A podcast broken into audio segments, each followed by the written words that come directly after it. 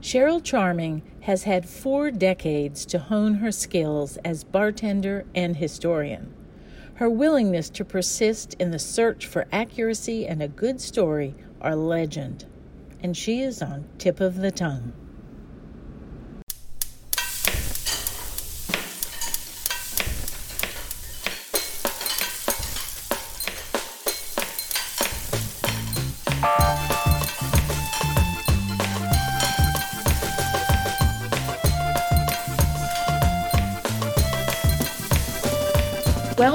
Tip of the Tongue, a podcast on the Nitty Grits Network, where we explore the intersection of food and drink and museums. This is Liz Williams.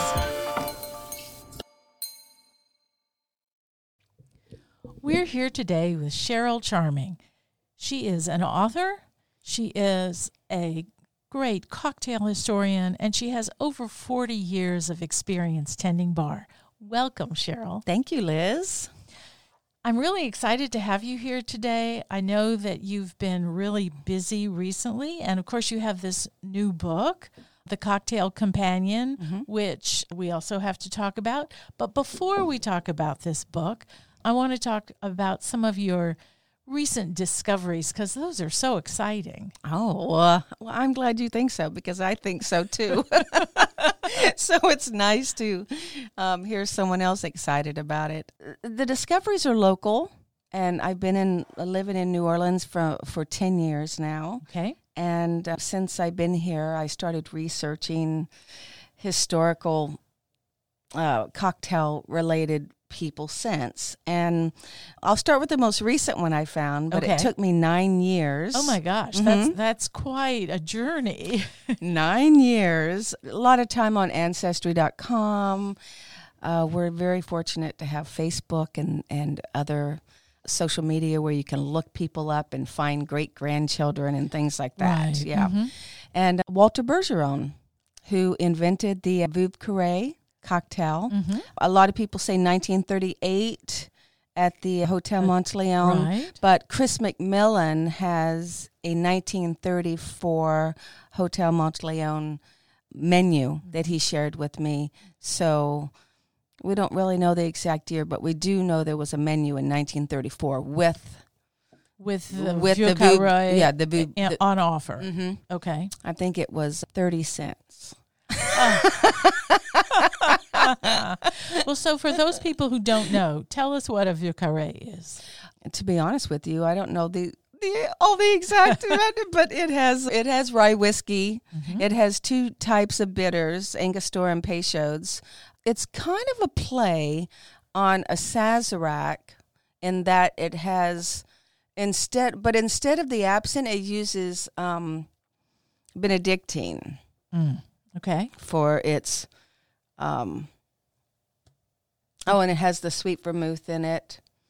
I, I am embarrassed. I don't know the whole recipe. I have to be the last bar we worked. Uh, I worked at was the Bourbon O Bar on on Bourbon Street. Mm-hmm. It has like about six steps to it, right? But it is on the rocks, so it's a little bit easier than having to stir and. Mm-hmm. Um, you don't have to uh, uh, coat the glass or anything like that, the way you do with the Sazerac. Correct. You know? mm-hmm. And we actually, so every bartender was, it tasted consistent. We mm-hmm. batched it by the gallon. Ah. The Vieux Carré. Yeah. So that way we knew every single one of them tasted the same. Uh-huh.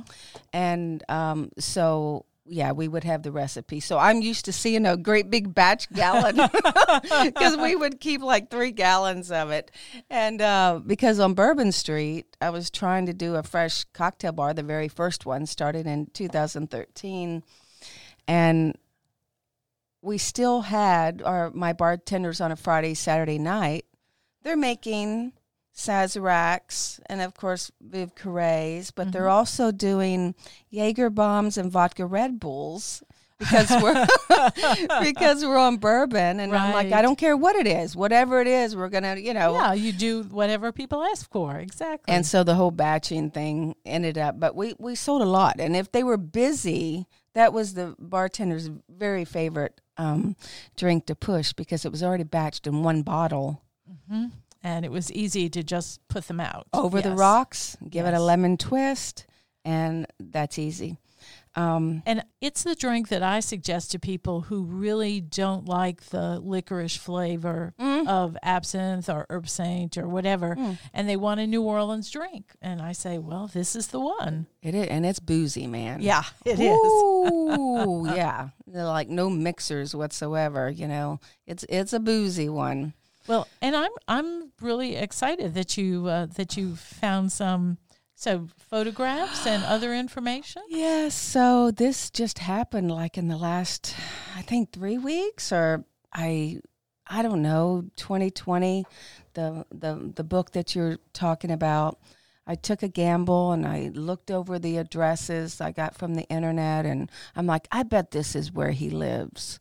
I bet this is it. I nailed it down to Mandeville. Mm-hmm. So I took the book, I autographed it, I dog eared the page that I I actually did research on Walter that no one's ever done before, Uh huh. and um, oh, a little um, a little get off the side trail on this. The most fascinating thing was that I found out that Walter was born when he was born. Both his parents were 13 years old. Oh my goodness. I know it. and he was the only child from that relationship, but they were both 13 when he was born. But anyway, I, I autographed it. I left a little note, little Christmas card, and I said, I just want to let you know I, I, I'm I'm I'm hoping this is your grandfather and I I wrote this about him in here and then I put my telephone number, my email address, my mailing address, just hoping. And about January the 3rd, I think it was, I got a phone call Oh, that must have been exciting. and it was the grandson. And he goes, I got your book. And he was like all jolly and all very uh, gregarious and very, you know. And he goes, I want to meet you and I've got pictures to show you. and Oh, I'm wow. like, what? and he's like, he's almost 70. Mhm. And I tried once back in 2014. I actually got to speak to his son. Oh wow. Mhm. He was 84, Mm-hmm. and um, uh, Katrina tore up his house, and he relocated to Slidell. Mm-hmm. And I talked to him twice. Mhm.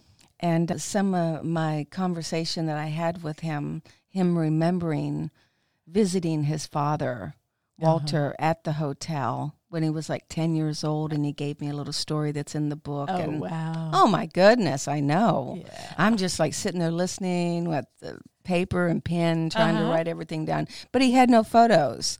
And that's why I just kept searching for a photo. Everyone wants to see a photo. Well, it just makes it real in a different way than just Yeah. knowing about it abstractly. Yes. Um, so I'm waiting, and I want to get. He wants to get together, so I'm just waiting. And what I'm going to do is, um, I'm opening up my phone right here, and I, I haven't showed it to you, have No, I? Yeah, haven't. that's why I'm just going to show you the the one photo that he found, and I'm guessing this photo of Walter. I mean, I know, I know, I know. I was- so, it had- but look at that hat.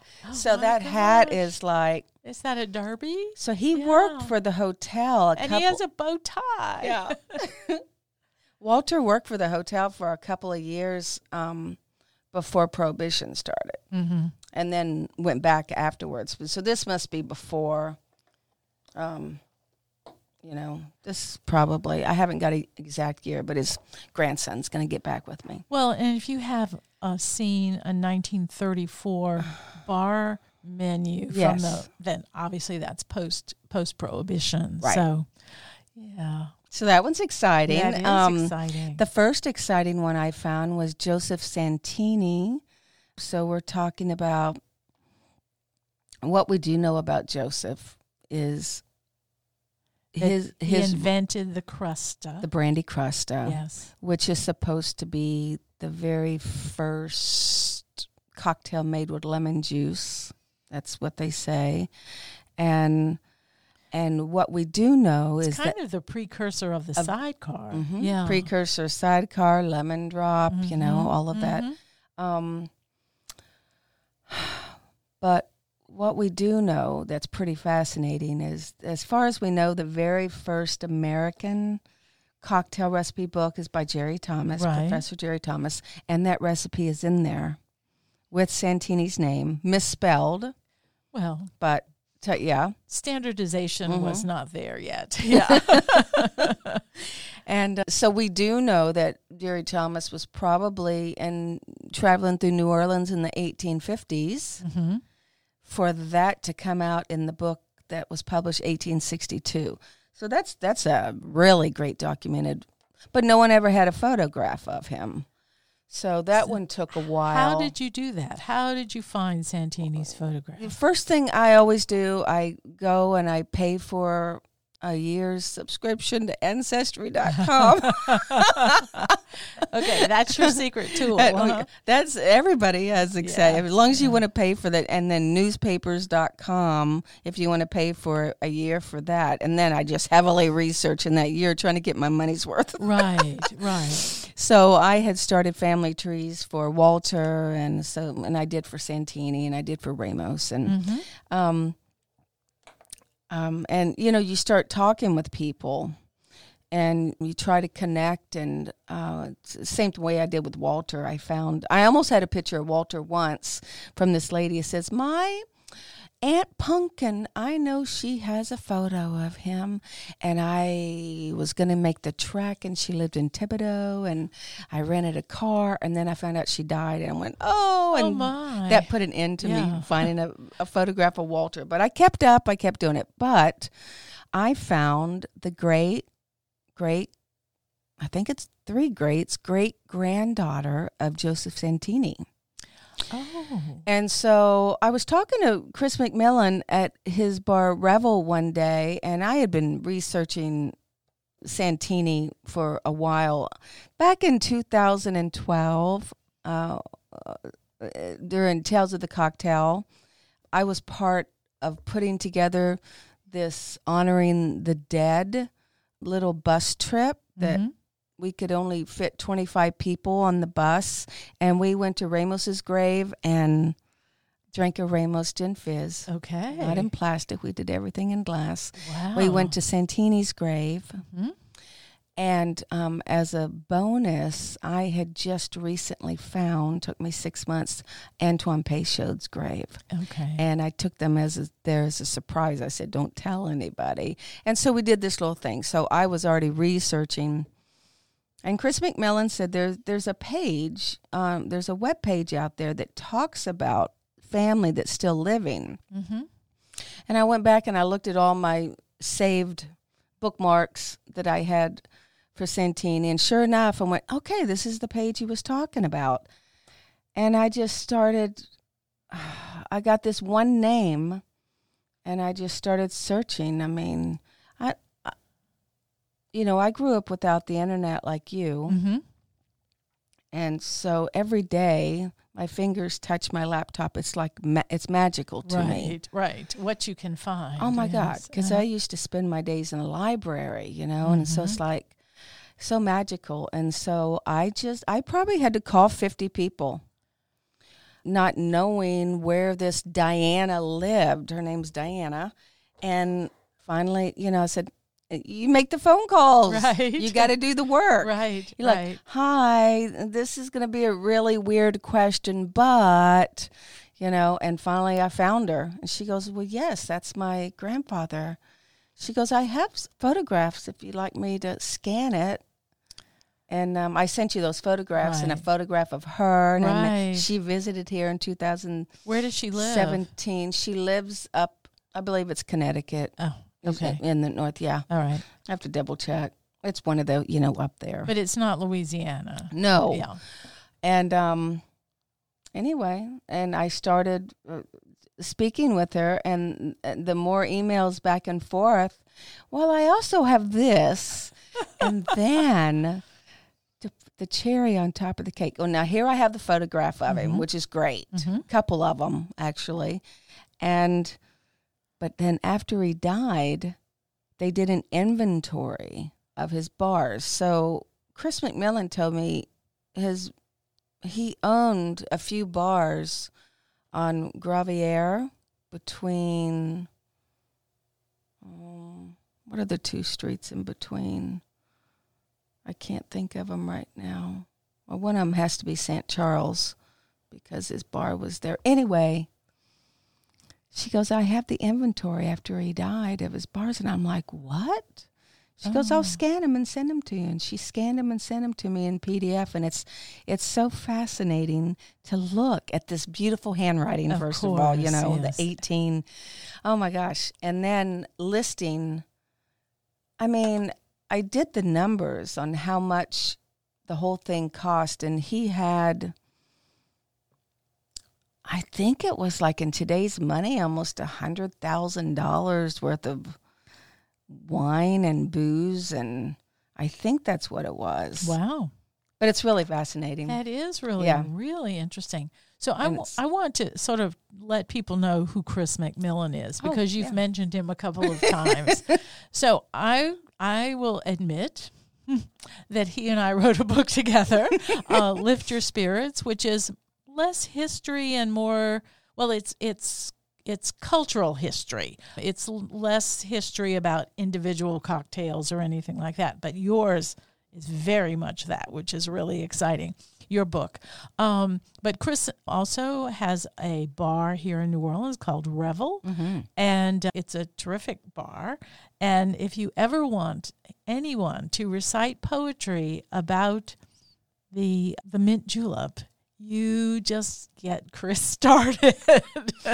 Chris is known for his mint julep and his giant mallet. Yes, Yeah. exactly, exactly. So um, those are that. That's who Chris McMillian is, and it's somebody that you should definitely visit when you come to New Orleans. So go, but he's also an amateur historian, and he collects all kinds of old menus and other paraphernalia, postcards of old bars and hotels, and all that sort of thing. Yeah, he's. I would. I would say he's probably the number one cocktail historian in New Orleans. I mean, he has a, a an extreme fascination with it, Yes. and um, I have things that I have found. I'll you know used to get a hold of him and say, I found this. What do you think about this? Whatever, blah, blah, blah. I mean, uh, one day I ran into him at the Ace, Mary's Ace Hardware in the Uh, French one Quarter on, on, uh, Rampart. Street. hmm Yeah, because I and I said, "You know what this building is?" And I said, uh, "I was I was doing history on Ramos, and I found out that's where he lived. That was his house." Whoa. Yeah, and I had I had wa- I had walked in I walked in there and I told the manager this was like back in I don't know seven years ago, and I said, "Hey, do you know this is where um, Ramos, who invented the Ramos Gin Fizz, this is was his house?" He goes, "Oh, I have a picture of this house in the in the 1920s. I'll go get it. It's my office." He comes out. It's not. It's. F- it's framed, poster sized, that he took off his wall and walked out and showed it to me. And I'm like, what? I thought he was just going to hand me a little. picture, sure. I'm like, he goes, yeah, this is what it looked like in the 20s. See this parking lot? This was his garden. And he has a photograph the, over there right now. So I took a I took a photo of the photo, Uh huh. and so that was really fascinating. But Chris McMillian already knew, though. He goes, Yes, but let's go upstairs. Let's see if he'll let us go in the back rooms upstairs because those are the original floors Oh, and the original doors behind the curtain where they kind of use as a storage area. And those are floors that Ramos actually walked on and, and opened and everything. Anyway. Um, I got off. I got off track again, and I, I think I forget what I was talking about, but probably Joseph Santini. I can't remember now. Well, it doesn't Yeah. make any difference. We've been having a good time talking. It doesn't. It doesn't have to But Chris, follow it pa- path. I was talking about Chris. So there's things I'll run past. Yeah, run past him. So and he's pretty rigorous about wanting things to be accurate. yes, he is, and he has. He has his opinions, and this is what I, um, um, for me, I just find it fascinating. For me, where there's a lot of people that take it really, really serious, but I've always had a fascination. In my book, that you'll see, basically, that book is probably almost 40 years of a collection of things. Sadly, they cut 10 chapters and 75,000 words.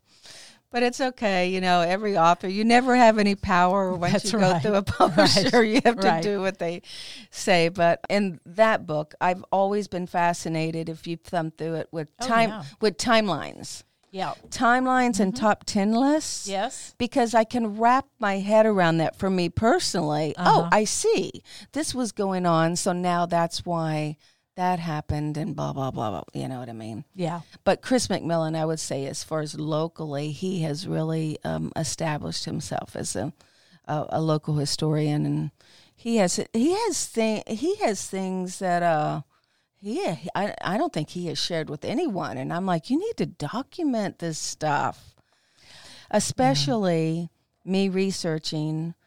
And I'm finding people that have already died. So I'm having to go by with Santini and even um, Walter Bergeron's grandson, they know very little about him as well, is what I'm learning. So I can only go by what I can find. But finding the photographs and finding family that has photographs, that's just fascinating. Well, that really makes somebody a person. yeah. and in a way that's just not just an idea of a person. It's like this is a real person, and Mm-hmm. what they look like, whether they're dapper, whether they're kind of rough looking or whatever, all of those things really are important in figuring out why they did what they did. Mm-hmm. So I totally understand the photograph really, really makes a difference. And of course, knowing the place. The place also, I think, is helpful. And so, what's going to happen with your information about the Vieux Carré and also about Santini? Well, I'm hoping with the uh, Santini information, I, I spoke with Diana and she gave me permission to give it to you. Yes. And hopefully, some of that, or, or at least a photograph, can go up of him up on, you know, and you have a little Brandy Crusta section. We do. We have one that we've created for people to see what it looked like because, you know, he mm-hmm. used the whole lemon peel. And so people are just used to little twists nowadays, but to see that whole lemon peel in the glass. And so to be able to put the photograph with that would just be terrific. Yes. Yeah. And then um, I um, heard back from the general manager of the Hotel Monteleone. I got um, head bartender over there, Marvin, involved. Uh huh. And I said, look, we should have, you should, you know, help me push this to do a Vieux Carré Day. Uh huh. And so, as far as I know, we think Walter was born in November. So they're thinking about a November starting a Vieux Carré Day Well, on. we'll certainly publicize it. That's, I think it's a wonderful idea. It would be so great if that would be an annual thing, you know, have Vieux Carré Day and actually have Walter there and actually have his grandson. Get this, his grandson, I think he, he turned 70 this year, but he tended bar like for, I think, 40 years, he told me. oh, my goodness. Yeah, at um, Wits Inn, which is two doors down from Revel. Right. Yeah, I never been there, Wits Inn, but he was a bartender. Oh my gosh. Well, then he should definitely be involved. Yeah. And then everybody should wear a derby hat and wear a bow tie. oh, I know that would be great. but yeah, just uh, you know, I'm not. 2020 is actually when I was going to leave New Orleans, and I was going to, um, you know, it'd be one day I'll I'll take off, but I would like to leave something, and you know what I mean. Well, I've been here, like wow, you know, I got to find a photo of Walter, and mm-hmm. yeah, well, that no, you definitely made a mark. First of all, all the things you talk about in your book, but also if we can have a little piece of Santini in the museum in the form of a mm-hmm. photo, and if you are leaving this legacy of um, the Vieux Carré Day, uh, that would be just I a really fabulous legacy. that would be awesome. Yes, and you certainly should be here for the first one. Oh, I- yes, of can't course. leave before that. I'll probably have to stay. I was going to take off in a small RV and make America my backyard. That was my whole plan. And I was ca- my last name's Charming, so I was calling instead of calling it my retirement years because I just turned 60 or my golden years or whatever. I wanted to call it um, Charming Ever After. And so that's what I was going to call it and take off. But look, e- 8 billion people's lives were disrupted last year. I think so I'll probably have to stay and build up my um I've been living off my savings, you know, Yeah. from that. And so everybody everybody has their story. But it would be wonderful if that the Vieux Carré. But they they they seem receptive to it and November is a good um, you know, with COVID now, you, we don't know you know how that's going to play out. Hopefully we all think want it to end soon, but November is a good Yes. target. By that Yeah. We would hope that most Yeah. people are vaccinated, and um, even if we're still doing some precautions, we'll be allowed, uh, you know, be able to go to bars and all of that sort of Mm-hmm. thing again freely. Um, yeah. so, are are friends of yours who are bartenders? Are is everybody working, or are people just kind of?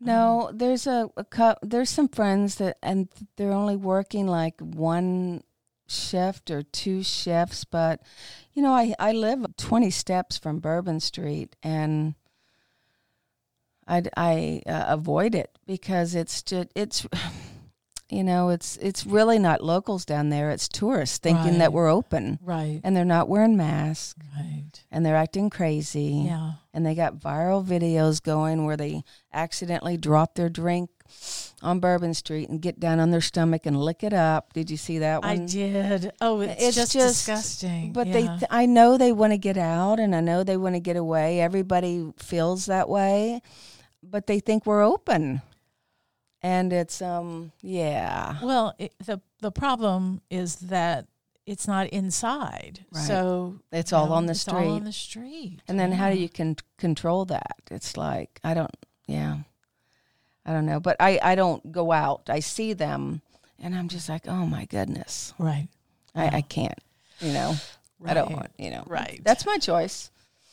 There, everyone has their. um Everyone, as we learned, we everyone has their feelings right. right. about the whole COVID and the mask and everything, and Right. so Right.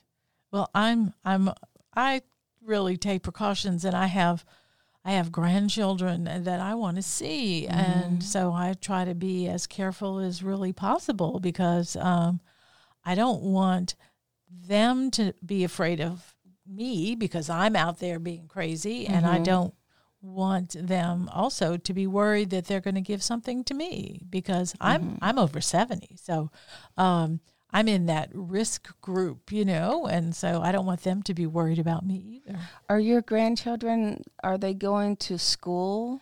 What What are they doing? one is in school and one is in nursery and they are going Oh wow! and um, they all wear they wear masks and all that sort of thing but they're they're actually physically in school Okay. and um, uh, but you know, in some ways, it, even though I don't think the school is as robust in terms of the number of people or whatever as it was, Mhm.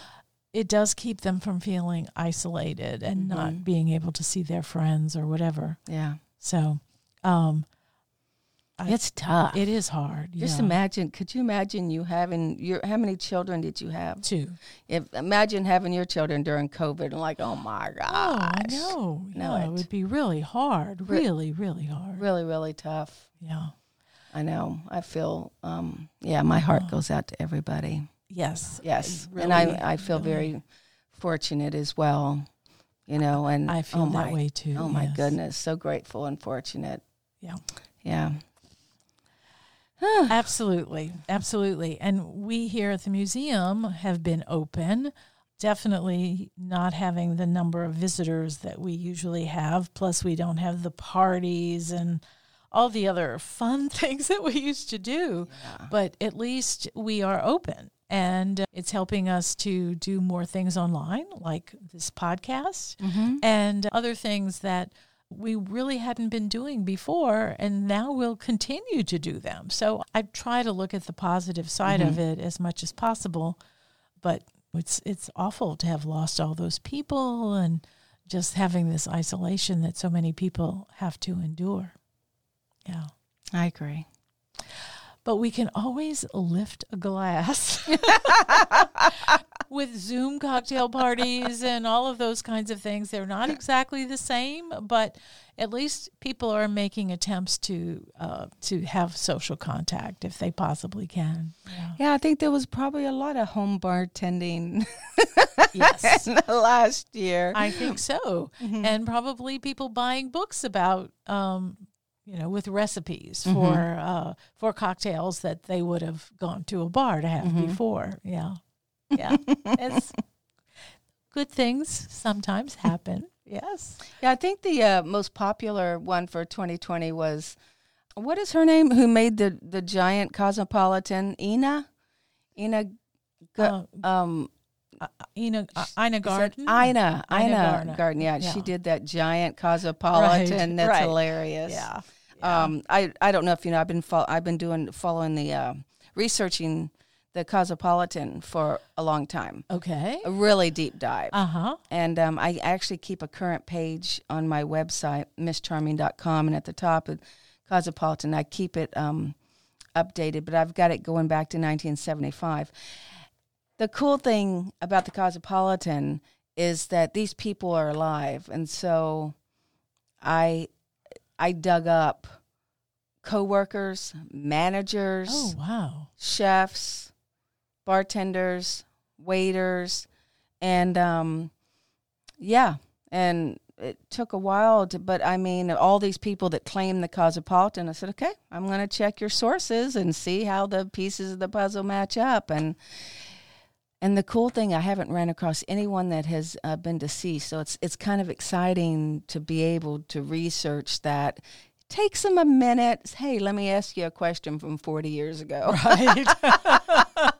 so it takes them a minute, and um, sometimes they think of stuff in the shower, and they you still they get you know. Mhm. Yeah. They still get back to me. Oh, I remember this, and and um, yeah, the the read is intense though on the on the webpage because I think it's I put a read time up there, and it's Uh-huh. up to sixty seven minutes. Oh my gosh. That's how much research I've done on the Cosmopolitan Whoa, cocktail. Whoa, that's amazing. But I keep an updated thing, and that's why I know about that big Cosmopolitan that um, that Ina Garten did. Yeah, that she yeah. did. That's hilarious. You know, there's one thing that New Orleans needs. They haven't had a real popular cocktail come out of A this new city. cocktail. hmm I mean, 84 was the hand grenade. Before that, in the uh, what early 40s, was the hurricane.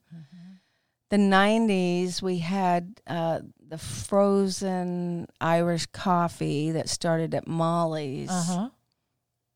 But it's about time for.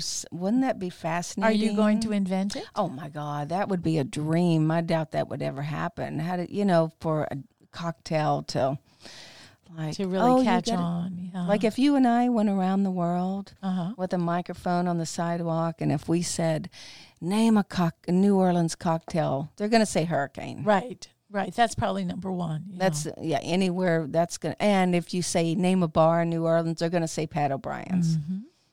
You know, they've got they've got that, but you know, they got the Bourbon Street drinks. They have that resurrection, and they just they got that one called a fish bowl. and- Right. Right. but there hasn't really been anything, not even like any crafty or anything historic. Or did I miss it? Did I no, miss? I no, don't think so. I think it's it's due. I, I think you're right. I think that that's what we should that's what we should work on.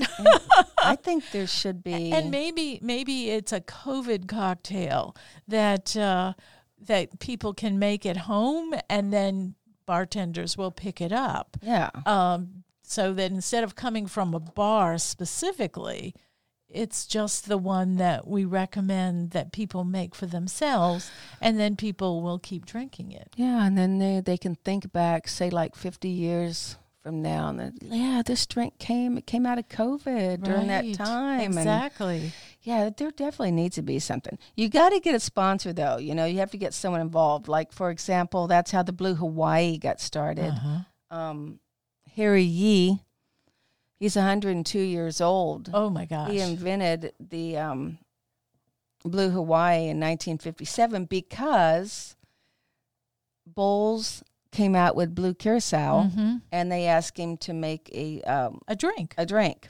And this is him. I call him on his birthday every day, and he's holding my book, Oh, and he actually autographed me a picture. ah, and his that's so. his daughter's 102 years old. That's look amazing.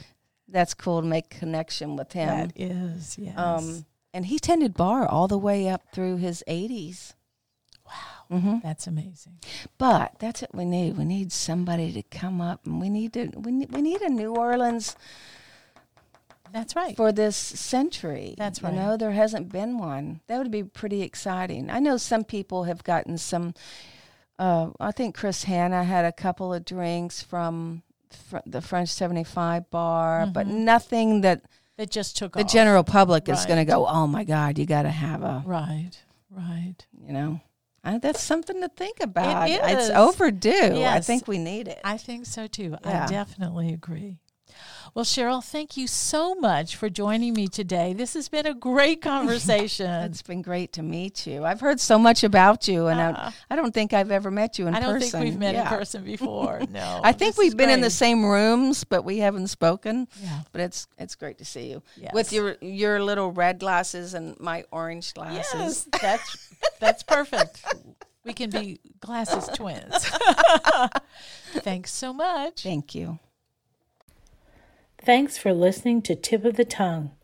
We come to you from the Camellia Bean Studio at the Southern Food and Beverage Museum in New Orleans, part of the Nitty Grits Network.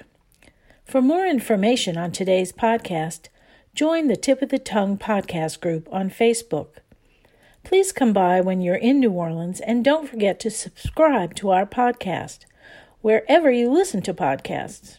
If you like it, let us know in the comments. This is Liz Williams.